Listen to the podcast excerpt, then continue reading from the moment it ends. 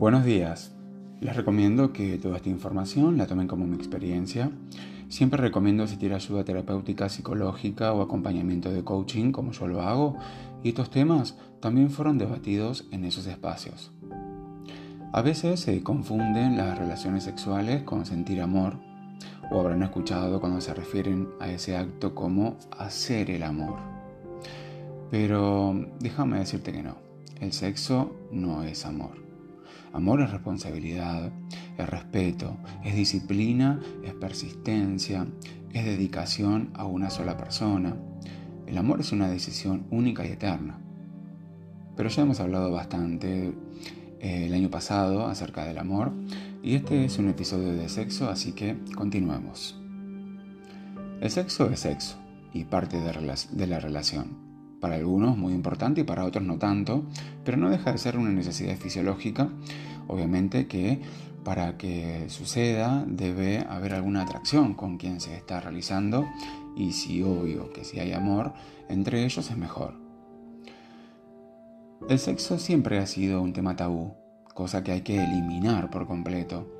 La educación sexual en colegios y en el hogar es fundamental para evitar situaciones de enfermedades, entre otras porque la importancia de la, sexualidad recae en que constituye una parte relevante en la vida de todas las personas, que influye a nivel físico, mental, emocional y social. Hay cosas que a esta altura debemos normalizar cuando hablamos de sexo. Por ejemplo, es normal que, por ejemplo, haya días en los que no tengas ganas de hacerlo o no llegues al orgasmo. El orgasmo no es la meta principal, sino que hay que disfrutar de cada sensación y no obsesionarse con tener que llegar. Es normal que haya días que no te sientas tan a gusto con vos mismo o con otra persona. Es normal que haya días en los que no tengas ganas y por el contrario, es normal que haya días en los que quieras hacerlo todo el tiempo. Es normal también que haya días en los que sientas que no has rendido lo suficiente o lo esperado. Todo depende también del estado emocional por el que pases en ese día o el nivel de cansancio físico o mental. Porque si no las expectativas comienzan a luchar con la realidad, todo es relativo a las personas. Hay personas que están más tiempo, otras no tanto. El tiempo promedio es de 7 a 15 minutos, por ejemplo. Y depende también cuánto condimento previo haya habido. Por eso hay que demistificar algunas creencias como la creencia durar más es mejor. Y eso va totalmente en gustos. La creencia si no eyacula no le gustó. Y el no eyacular puede deberse a muchas razones como cansancio, estrés, medicamentos, etc. Creencia los gemidos en los hombres son poco masculinos. Y los gemidos, tanto de hombres como de mujeres, son facilitadores para dejarnos llevar y conectar con el placer. La creencia siempre hay que llegar al orgasmo. Lo importante es disfrutar del proceso y encontrar placer también en besos y caricias. Y la creencia, el sexo es solo cuando hay penetración. Y los besos, los juegos eróticos, caricias, también son parte del sexo. Frase del día, Sexo es el consuelo que le queda a algunos cuando ya no les alcanza el amor. En definitiva, el mejor sexo es donde no tengas miedo a mostrarte tal cual sos, tanto tu cuerpo como tu mente, donde sos escuchado y no juzgado, reconoces tus gustos y fantasías sin culpa y también puedes expresar qué cosas no te gustan.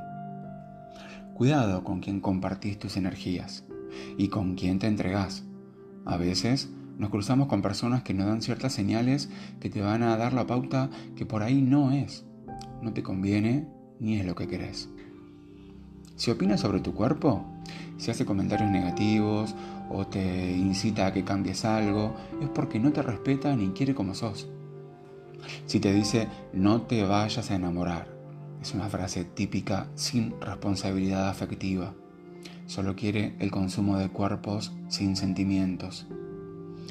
Si no entiende que no es no, no permitas que te presione u obligue a hacer o experimentar algo que no querés o no te da placer. Si te compara continuamente, si sentís que estás compitiendo con personas de su pasado porque se produce la constante comparación, no va a ser un encuentro sano y placentero. Siempre que tienes sexo, incluso en encuentros donde solo hayas pactado que solo sería sexo, pagas un precio muy alto porque en cada encuentro sexual hay un intercambio de energía muy fuerte. Cada vez que tienes sexo con una persona, le dejas un poco de vos y te llevas algo de esa persona. Nuestro campo energético se funde con el de la otra persona y al separarte te queda una huella energética de esa, de esa persona y este proceso energético va cambiando tu vibración creando lazos energéticos. En este concepto entra en juego algo que vimos la temporada pasada y que en esta desarrollaré más aún, que es el karma, en este caso el karma sexual. Como siempre digo, la comunicación y diálogo es muy importante y sobre todo con uno mismo. Eso es autoconocimiento. Por ejemplo, ¿sabes lo que te excita? ¿Conoces tu cuerpo? ¿Amás tu cuerpo? ¿Sabes cómo llegar al orgasmo? ¿Respetas tus deseos? ¿Estás dispuesto a explorar y jugar? ¿Tenés curiosidad y confianza para hablar de sexo con tus vínculos? Sean hijos, amigos, pareja. ¿Hablas de qué cosas te gustan y le gustan a la otra persona o solo es algo automático? ¿Te preocupas por el placer de ambos o solo el propio? No olvides que vos solo podés responderte esas preguntas y que el poder está dentro tuyo. No se pierdan el próximo episodio que se llama Hace terapia. Te lo recomiendo. Muchas gracias por acompañarme. No se olviden compartir con sus amigos y recomendar este contenido para ayudar a otros. Los espero en el próximo episodio de Despertar de Conciencia. Chao.